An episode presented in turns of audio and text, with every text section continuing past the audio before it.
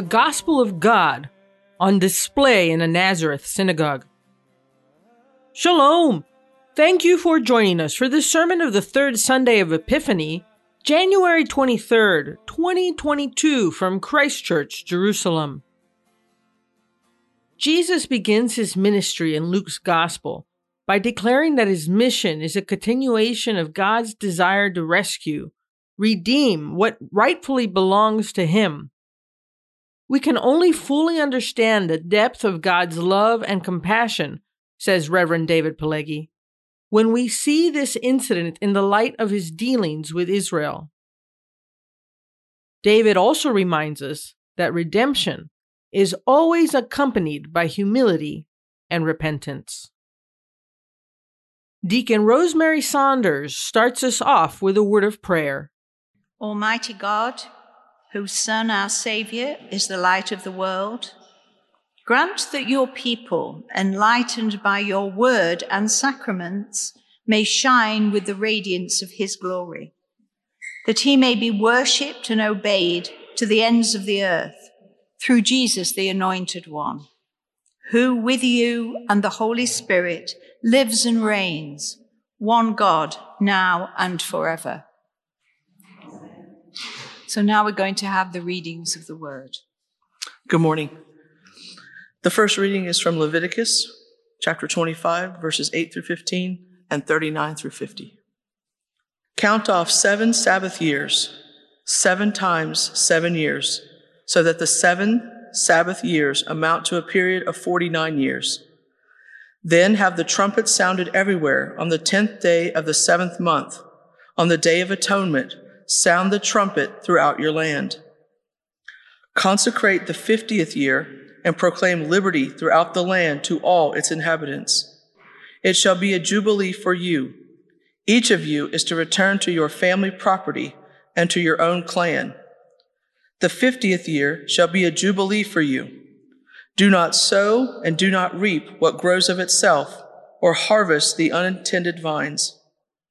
For it is a jubilee and is to be holy for you.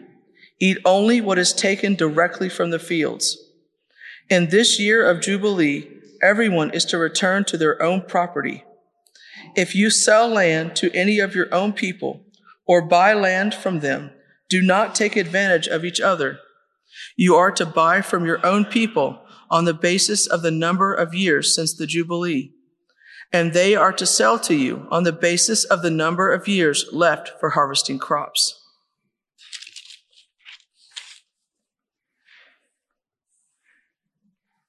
If any of your fellow Israelites become poor and sell themselves to you, do not make them work as slaves. They are to be treated as hired workers or temporary residents among you. They are to work for you until the year of Jubilee. Then they and their children are to be released and they will go back to their own clans and to the property of their ancestors. Because the Israelites are my servants, whom I brought out of Egypt, they must not be sold as slaves. Do not rule over them ruthlessly, but fear your God. Your male and female slaves are to come from the nations around you. From them you may buy slaves. You may also buy some of the temporary residents living among you and members of their clans born in your country, and they will become your property. You can bequeath them to your children as inherited property and can make them slaves for life, but you must not rule over your fellow Israelites ruthlessly. If a foreigner residing among you becomes rich and any of your fellow Israelites become poor and sell themselves to the foreigner or to a member of the foreigner's clan, they retain the right of redemption after they have sold themselves. One of their relatives may redeem them. An uncle or a cousin or any blood relative in their clan may redeem them. Or if they prosper, they may redeem themselves. They and their buyer are to count the time from the year they sold themselves up to the year of Jubilee. The price for their release is to be based on the rate paid to a hired worker for that number of years. This is the word of the Lord.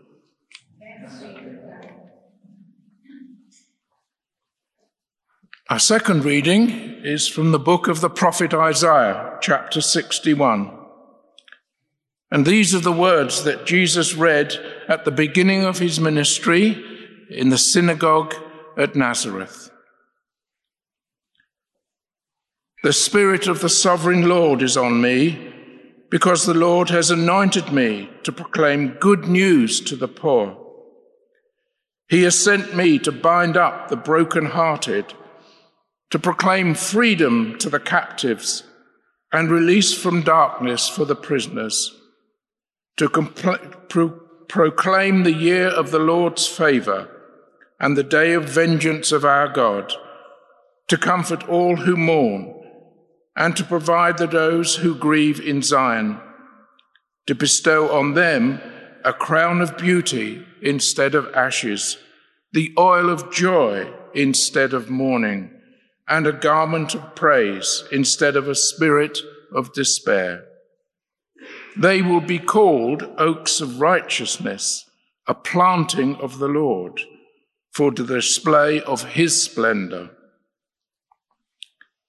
They will rebuild the ancient ruins and restore the places long devastated. They will renew the ruined cities that have been devastated for generations. Shepherds, strangers will shepherd your flocks. Foreigners will work your fields and vineyards. And you will be called priests of the Lord. You will be named ministers of our God. You will feed on the wealth of nations, and their riches you will boast. Instead of your shame, you will receive a double portion, and instead of disgrace, you will in rejoice in your inheritance. And so you will inherit the double portion in your land, and everlasting joy will be yours. For I, the Lord, love justice. I hate robbery and wrongdoing. In my faithfulness, I will reward my people and make an everlasting covenant with them. Their descendants will be known among the nations, and their offspring among the peoples. All who see them will acknowledge that they are a people the Lord has blessed. I delight greatly in the Lord. My soul rejoices in my God. For he has clothed me with garments of salvation and arrayed, arrayed, arrayed me in a robe of his righteousness. As a bridegroom adorns his head like a priest, and as a bride adorns herself with her jewels. For as the soil makes the sprout come up, and a garden causes seeds to grow, so the sovereign Lord will make righteousness and praise spring up before all nations. These are the words of the Lord. Our gospel reading is taken from Luke chapter 4, starting verse 14. Please stand for the reading of the gospel.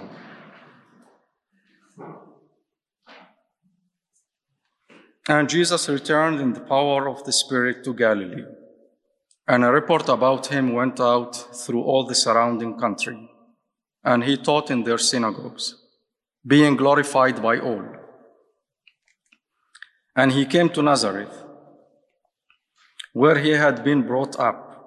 And as was his custom, he went to the synagogue on a Sabbath day, and he stood up to read. And the scroll of the prophet Isaiah was given to him. He unrolled the scroll and found the place where it was written, The Spirit of the Lord is upon me, because he has anointed me to proclaim good news to the poor.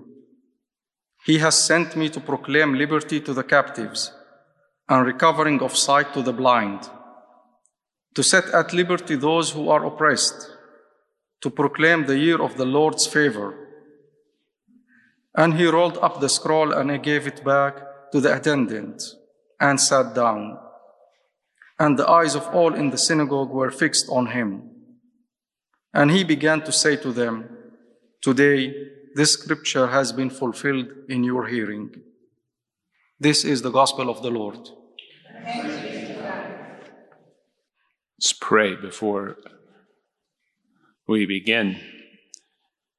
And once more, Lord, as we asked a few minutes previously, we pray that we'll be nourished by your word, challenged by your word, transformed by obeying your word, blessed, Lord, in being faithful. Lord, we ask that you give us grace and that uh, you give us strength. And Lord, we ask that you will come and rescue us from all those things that make us keep us stuck, or all those things that end up hurting us or sabotaging ourselves. We ask this in the mighty name of Jesus. Amen like to um, look the um, of course the gospel reading and um, our reading which of, comes from luke is um, or the story of jesus in the synagogue at nazareth is split into two parts we'll have uh, part A this week and part B next week. And it really fits uh, very nicely, I think, into the season of uh, Epiphany and connects with some of the things that we've said previously. And of course, will start to prepare us for the season of Lent. But uh, you may recall that we started Epiphany, which was just three Sundays ago, with talk, uh, talking about the baptism of Jesus, talking about his identity, where that identity comes from, and uh, the importance of our identity. In some ways, that we need to sharpen and strengthen that identity, not simply to strengthen our theology, yes, but also strengthen an, strengthen an identity. So I think, especially for those of us who live in this country where uh, believers are a very, very tiny, tiny majority, sorry, minority in a very big, uh, in a very big, minor, very big majority of uh, Jews and Muslims. Secondly, I think it's important the the story is important because we will be spending most of the year in Luke's gospel. And uh, this sets the stage for Luke's, sets the stage for, for not only the gospel of Luke, but almost for the book of Acts as well. And so to understand Luke's gospel, we need to understand the story. We need to understand something of what Jesus is doing and saying at the synagogue in Nazareth. Yes, who he is and what he declares, you might say, his program or his mission to be. This is the mission statement for the Gospel of Luke, which is the longest gospel in the New Testament. And if you include Luke and Acts together, because the, the two are, you might say, kissing cousins, uh, it makes up, I don't know, maybe a fifth if not more, of the new, of the entire New Testament. So I think we want to pay special attention uh, to Luke's theology and the way that he is going to present the life and message of Jesus to us. But I'd like to start uh, in an unusual place. I hope it's unusual. I'd like to start with the number seven. Uh,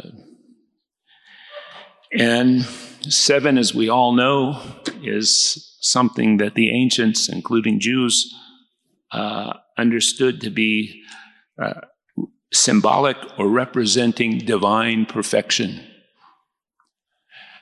And we see this especially in relationship to time. Um, and the number seven is something is uh, a way that uh, we get a message that uh, time has a divine origin. Uh, and the way that we keep time or keep track of time uh, actually has its roots in the divine. And of course, the key, and when we're talking about time, the key in the number seven is the Sabbath day itself. And the Sabbath is a sort, of course, something uh, essential. And you might say God's whole timetable turns on the Sabbath or turns on the seventh day. Not only do we have one day in the uh, seven that is considered holy, but we have um, 70 days throughout the year in which we're, according to the Bible, not allowed to do work. These include uh, a weekly Sabbath, and they further include uh, other holidays. And there are seven, you might say, all of the festivals, the biblical festivals, fall within a period of seven months. Yes, so seven, 70, 70. And every seven years, there is to be a rest for the land, a Shemitah. And we're in that seventh year as we speak now. And then there's the super Sabbath. That's the seven times seven. Yes, 49. Yes, after the 49th year, as we enter the 50th year, on Yom Kippur, when the shofar is blown at the end of Yom Kippur, then the year of Jubilee begins. And that year of Jubilee, which is described somewhat for us in the reading, uh, not in its entirety, mind you, but in uh, Leviticus 25. That year of Jubilee was something uh, very radical happened because all slaves were to be freed. Uh, we, when think of slavery in the Bible, it's not exactly slavery as we find in maybe the American South or the African slave trade, which brought um, which brought uh, Africans uh, to the Caribbean to work on uh, sugar plantations. We're Talking about indentured servants. Secondly, in this year of Jubilee, there was a cancellation of debt. And the land that had been sold um, your patrimony or land that your family owned and that had been sold, especially to pay debts, uh, was returned to you. And the land was also given a rest as well. So you might say that this year of Jubilee, which they call a year of redemption, is that things go back to the way that God originally intended. And for the people of Israel, yes, it was their, you might say, mission or goal that they would reflect or show to the world God's character. And God had rescued the people of Israel out of slavery, and He had given them the land.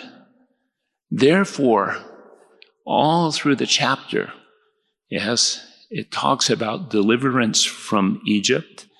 And then you hear the phrase, I am the Lord.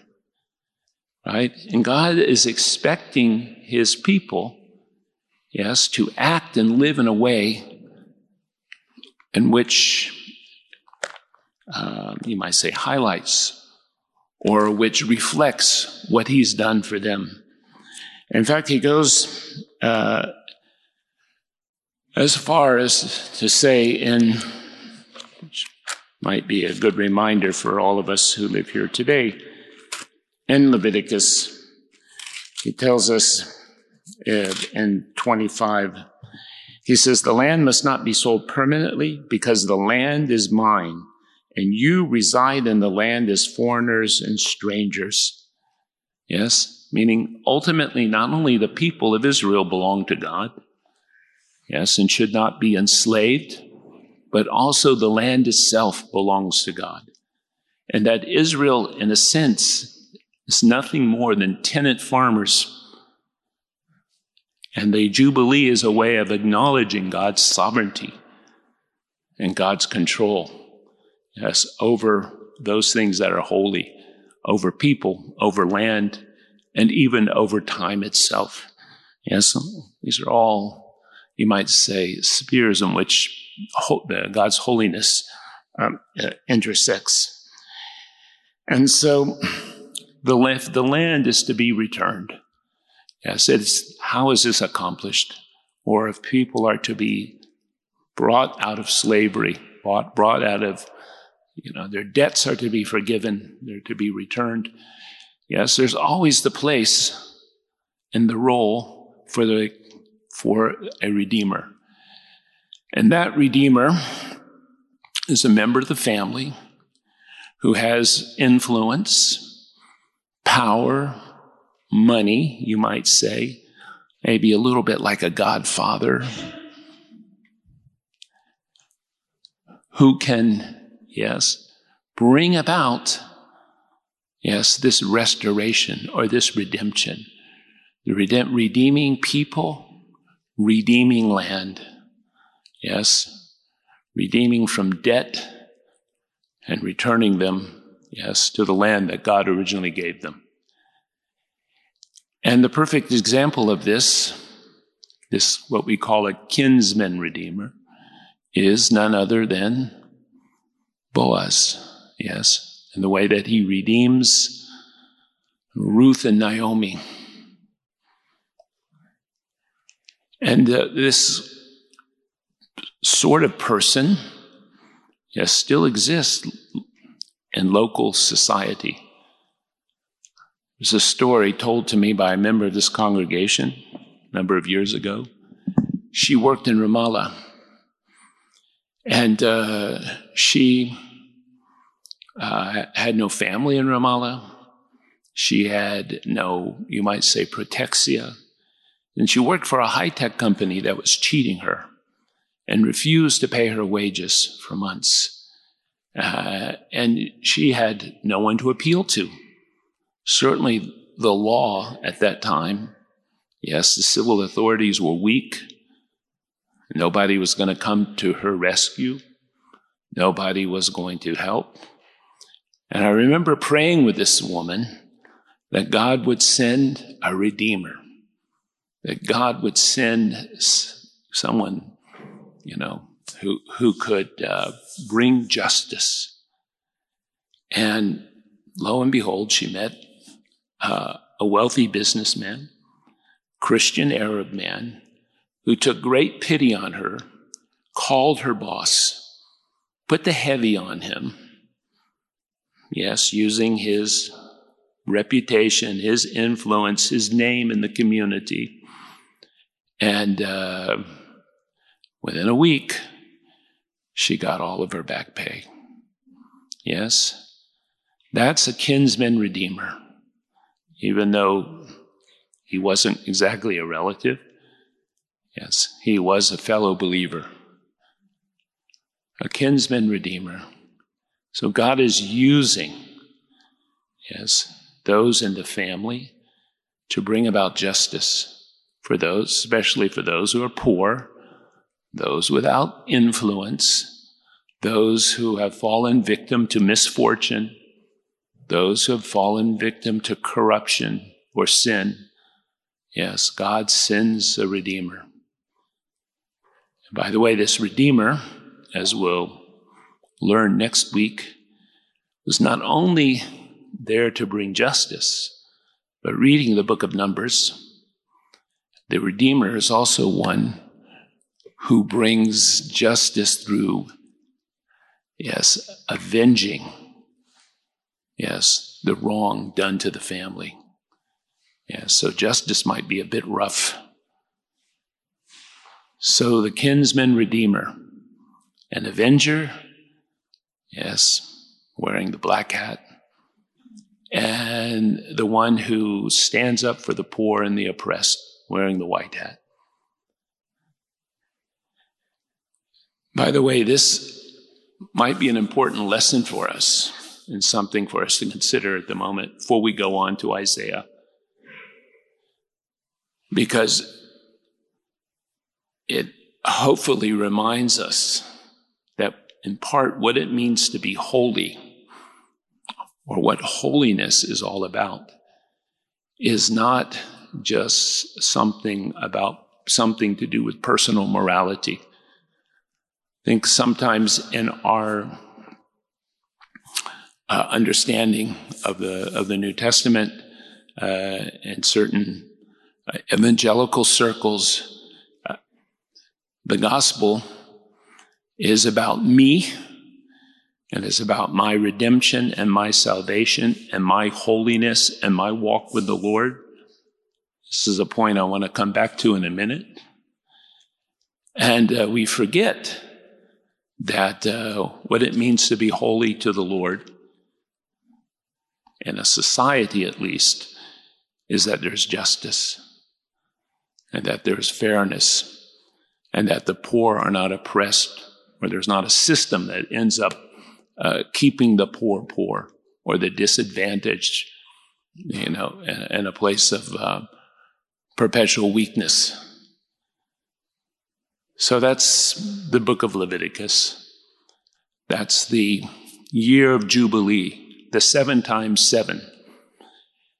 And the book of Isaiah, Isaiah, the prophet Isaiah, uh, at least for the latter part of Isaiah, it is written to encourage the exiles, those who have returned from Babylon. It wants to, the prophet wants to encourage them to rebuild the city, to rebuild the temple. The community is in despair after their exile. Of course, they were exiled because of their sin. They um, are overwhelmed, you might say, by their smallness, by uh, a, um, a, a, sense of defeat. They're, you might say, quite lethargic. And God wants to encourage his people. And the way that he's going to encourage his people is by using the imagery, the metaphor, the language of Leviticus 25. Because God in the book of Isaiah, especially the latter part, yes, uh, reveals himself to his people as this Redeemer, the kinsman Redeemer. And over and over in the book of Isaiah, we have uh, statements like the following from Isaiah 59, verse 20. The Redeemer will come to Zion to those in Jacob who repent of their sins, declares the Lord. Yes. The Redeemer will come to Zion. Of course, it's connected to uh, connected to repentance, and God is going to bring to the people of Israel, and this is probably the the critical. Um, the critical piece. He's going to bring them release. Now, in uh, Leviticus 25, especially verse 10, which is a verse that Jesus will quote, and we'll look in a minute. You, 25:10, especially if you're an American, is a well-known verse because the verse is on the Liberty Bell in Philadelphia. And the verse says, Yes, Consecrate the 50th year and proclaim liberty throughout the land to all its inhabitants. It shall be a jubilee. Yes, it shall be this great year of restoration and redemption. Proclaim liberty. Yes, literally in Hebrew and then later in Greek. Yes, the word is tr- used, translated as release. Yes, there's a release from your debt. There's a release from slavery. And the people of Israel, after the exile, yes, again, are, are in this bondage, some, maybe psychological, spiritual, but it's also, they're no different than the people, yes, who are addressed in Isaiah, sorry, in Leviticus 25, they're the losers. They're poor. They're oppressed.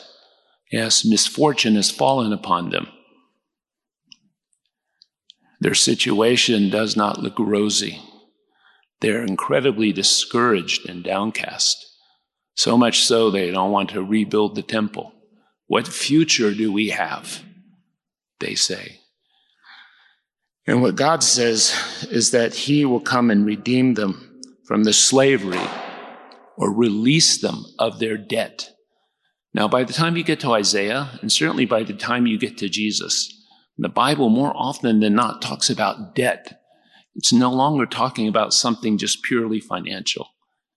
It becomes the metaphor for sin.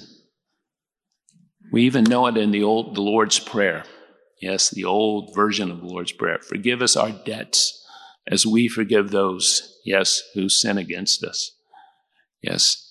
So sin, which was once a burden, now is understood in the late biblical period in the New Testament, it's understood as a debt. It has to be repaid. Yes. And God says, I'm the one who's going to come and redeem Israel. I'm going to bring release to Israel. I'm going to bring Israel into a place of freedom. And so, this idea of Jubilee becomes a prophecy, you might say, yes, of what God intends to do for his people. Yes, there is a coming age, there is a coming Jubilee. Now, along comes Jesus, and uh, Jesus, as we read a few weeks ago, is baptized in the Jordan. The Holy Spirit comes upon him. He's brought into the desert. He is tested and found to be obedient. And Luke's gospel says he goes into Galilee full of the Holy Spirit. And the first thing he does, and the first words we have of his public ministry, yes, from Luke's gospel, is that uh, Jesus goes, he reads, and I don't think I'm going to go into all the detail about, you know, the synagogue worship at that time. But he reads, he sits, and sitting was the position of teaching. And uh, he says something incredibly startling. He says, Today, today, now, at this moment. Yes, this scripture that he read, Isaiah 61, is now fulfilled in your hearing. It's now fulfilled in me. I'm the one who, I'm the one who is bringing this jubilee. And why is this so important and essential for us? I think it's critical because we need to understand the gospel. The gospel, when we talk about the gospel in our community, we sometimes, many times, the gospel is just about our personal salvation. We confuse the gospel with salvation. Now, being saved is part of the gospel, but it's not the entire gospel. It gets so weird that you have a number of Protestants, many who will say that Jesus never preached the gospel. Only Paul preached the gospel because he was the only one who talked about, you know, being justified by faith and being saved by grace and not because it's works.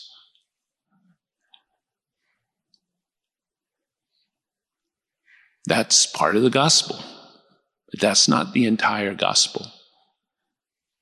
The gospel, yes, is about God and what he does for us in the life and death, resurrection, and ascension of his son, Jesus of Nazareth.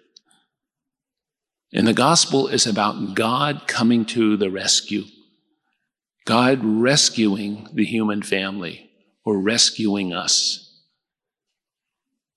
The gospel isn't even only, I know this will sound shocking and heretical, it's not only about Jesus. It's about God the Father and his character. In the book of Leviticus, God is the one who's going to rescue Israel from its sin or its corruption or just the general misfortune that happens in life. He takes the initiative. He's the one who goes and uh, arranges for a, for a jubilee. And it's even stronger in the book of Isaiah. And Jesus is going to frame his ministry and tell us, yes, what not only who he is, because he's telling us the Spirit of the Lord is upon me. So he's telling me he's one, he's telling us he's one anointed from God.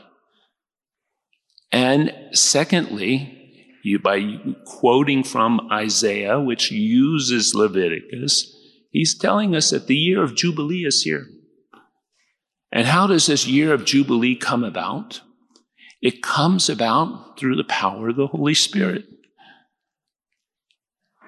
Now, if we want to think in terms of helping the poor, and we want to think in terms of bringing freedom to the uh, sight to the blind and freedom to the oppressed, it can be very easy for us to think in terms of, hey, we have tools.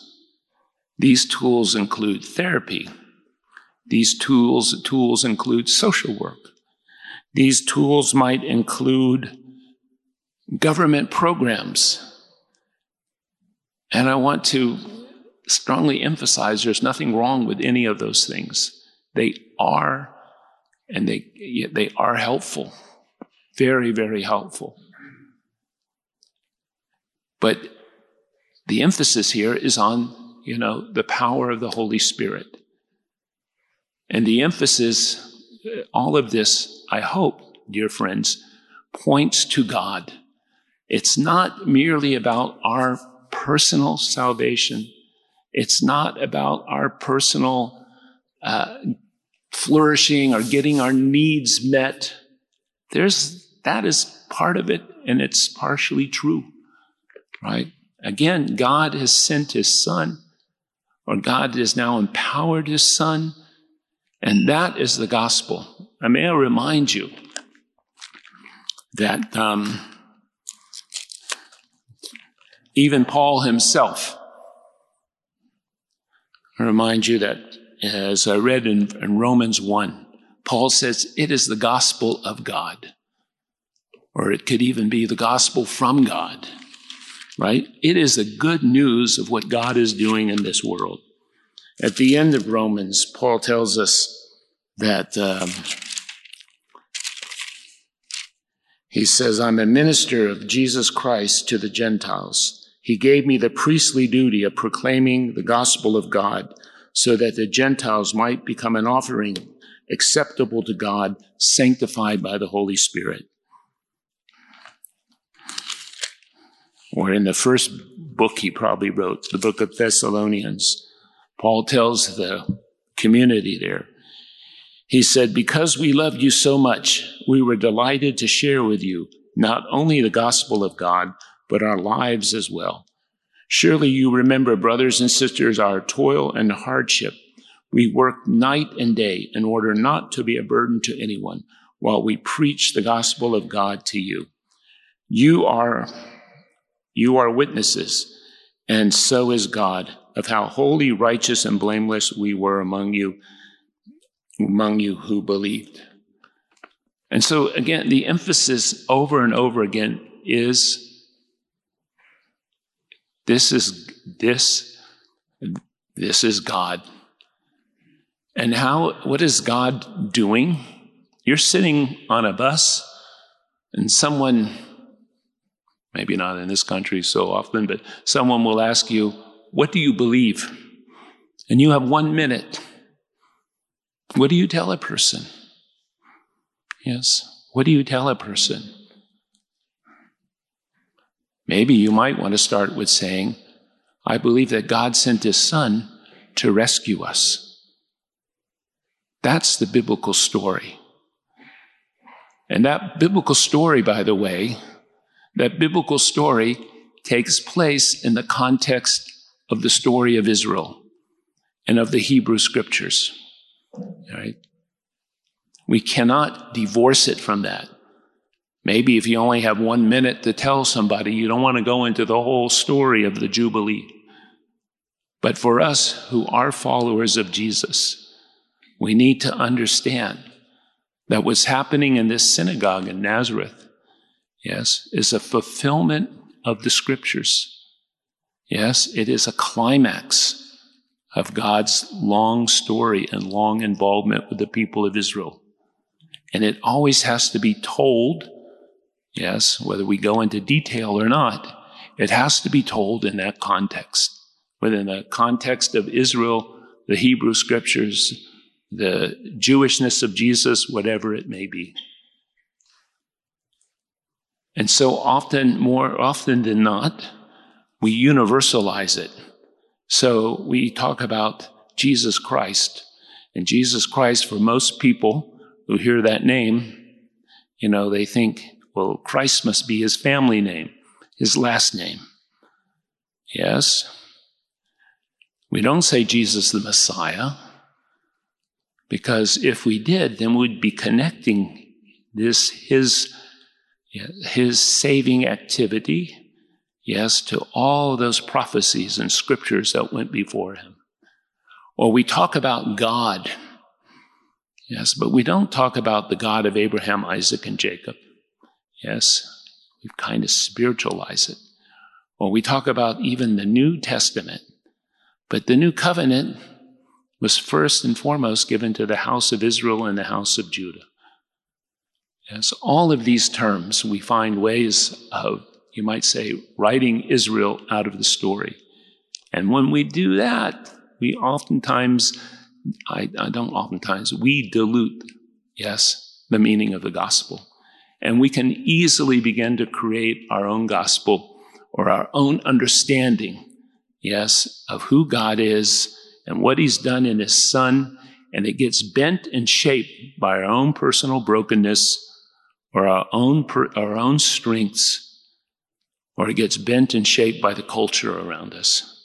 And as we live in the me generation and the me culture, yes, the gospel is all about me.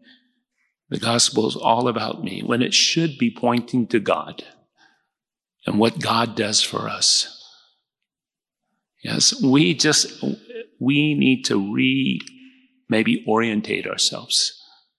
This is the gospel of God. God rest, wanted to rescue the losers in Leviticus, the losers in Isaiah. And he has come to bring good news, Jesus said, to the poor. Who are the poor? Well, technically, they're the ones who are economically poor. And we shouldn't try to totally spiritualize this. But at the same time, the poor are those throughout Luke's gospel who are humble and those who are needy. And that good news is for all of us. And what follows is not just a proclamation about liberation, but what follows is actual. Um, what follows is actually liberation, uh, liberation itself. Yes. Freedom from oppression, whether it's the oppression of the devil, healing for the sick, enlightenment to those of us who are blind. And believe me, all of us are blind to one extent or another. And most of all, as we read later, yes, release from our sins. Luke will make a big point of all of this. Yes, that our sins are forgiven. Right? The same word, the same word that uh, The Greeks uh, was used in the Septuagint or the Greek Bible, yes, for proclaiming liberty or proclaiming freedom is literally the word for release. Right? That's where that's where oppression begins, or that's where you might say deliver deliverance begins. Is that we are freed from our sins. We're also released, as we see from the power of Satan.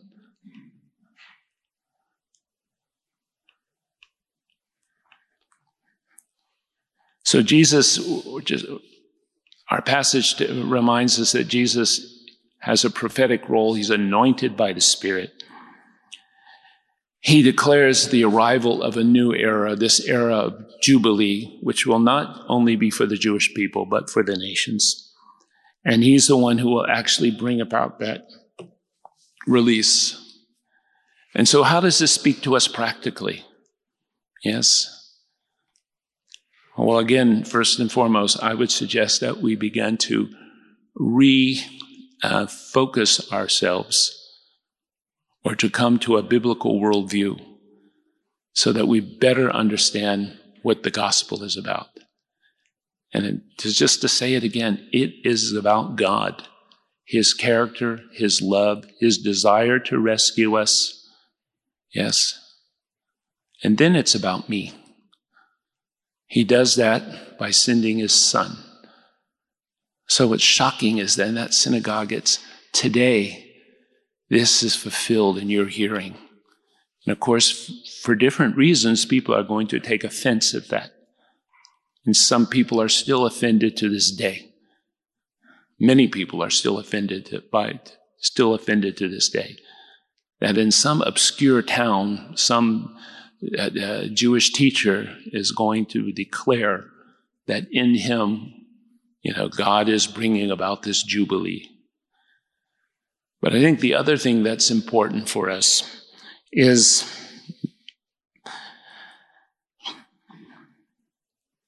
really this understanding of what it means to be poor. Yes. Poverty, or to be poor in spirit, is very simply to be open to God, to be able to admit our need, to be able to admit that we are self deceived, to be able to admit that sometimes we are entangled in our own web, ones that we make for ourselves. Sometimes we're just entangled in misfortune, whatever it may be. And secondly, if we're poor and desperate, there's always the connection, yes, with the Jubilee and repentance. Repentance in chapter 25 of Leviticus happens after, it's assumed because it's after Yom Kippur. The minute Yom Kippur is over and the shofar is blown, Jubilee begins. In Isaiah, God says, I'm sending a redeemer. I'm sending you the kinsman redeemer.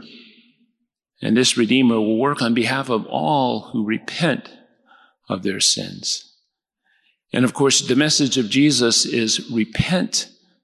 Yes, the kingdom of heaven is at hand. If you want another definition for the kingdom of heaven, which comes up over and over again in our readings for the next year, the kingdom of heaven is the, the year of Jubilee. It's the year of Jubilee. It's release from our sin, which is a debt that must be repaid. It's healing and reconciliation, being free, freed from the devil.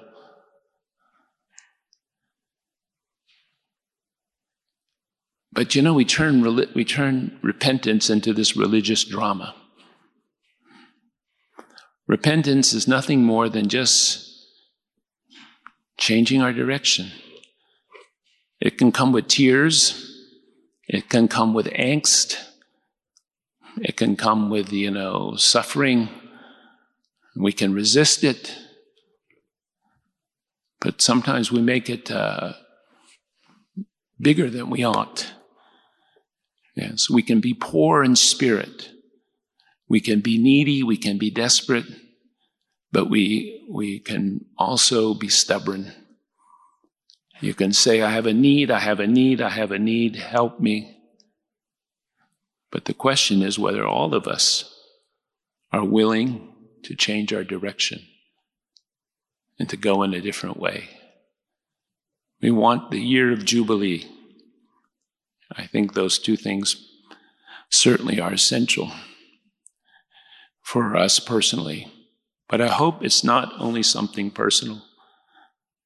I hope that we want the same for our families, and we want the same for the community, maybe even the city in which we live, the country in which we live, the way that we're governed.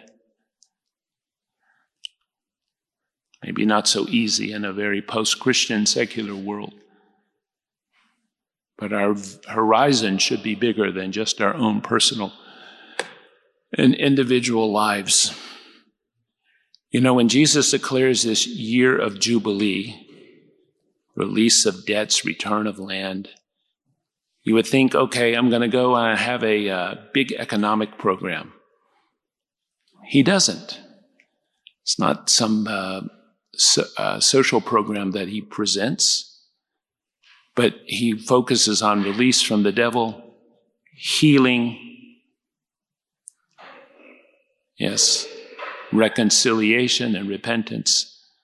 But may I just remind you that Luke's gospel, the gospel that we'll be reading for the next year, all of this has implications for the society in which we live, the community in which we live, for women, for the oppressed, for the confused, yes, and more meaning Luke focuses on these. And I think another um, mature understanding of the gospel is that the gospel isn't just about spiritual stuff, and it's not just about physical stuff, feeding the hungry or helping the poor. Yes, the gospel that we see, the God that we see, who acts through his Son is concerned with both. And we have to hold them in attention. We have to hold them in attention. To care for the poor, to care for the confused or the oppressed, to care for those who are oppressed by the devil or need physical healing or need to come and confess and repent. Yes, all of these things, yes, are a reflection of who God is and what God wants. The earth is the Lord's. The people belong to Him, even though we're in rebellion. Yes, and the Lord is set about through His Son for bringing rescue and reclaiming us for Him. Father in heaven, we do again pray that uh, our minds can be transformed Yes, by an understanding of your Son, Jesus, and even a greater understanding of who you are and what it means to imitate you and to please you and what it means to bring, to be heralds or preachers or proclaimers of this message.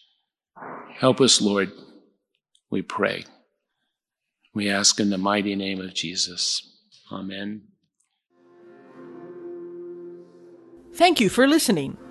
If you've been blessed by this teaching, let us know by leaving a comment on our Facebook page, on SoundCloud, or by leaving a review in Apple Podcasts. You can offer practical support by giving a donation at christchurchjerusalem.org. Thank you, and blessings from the City of the King.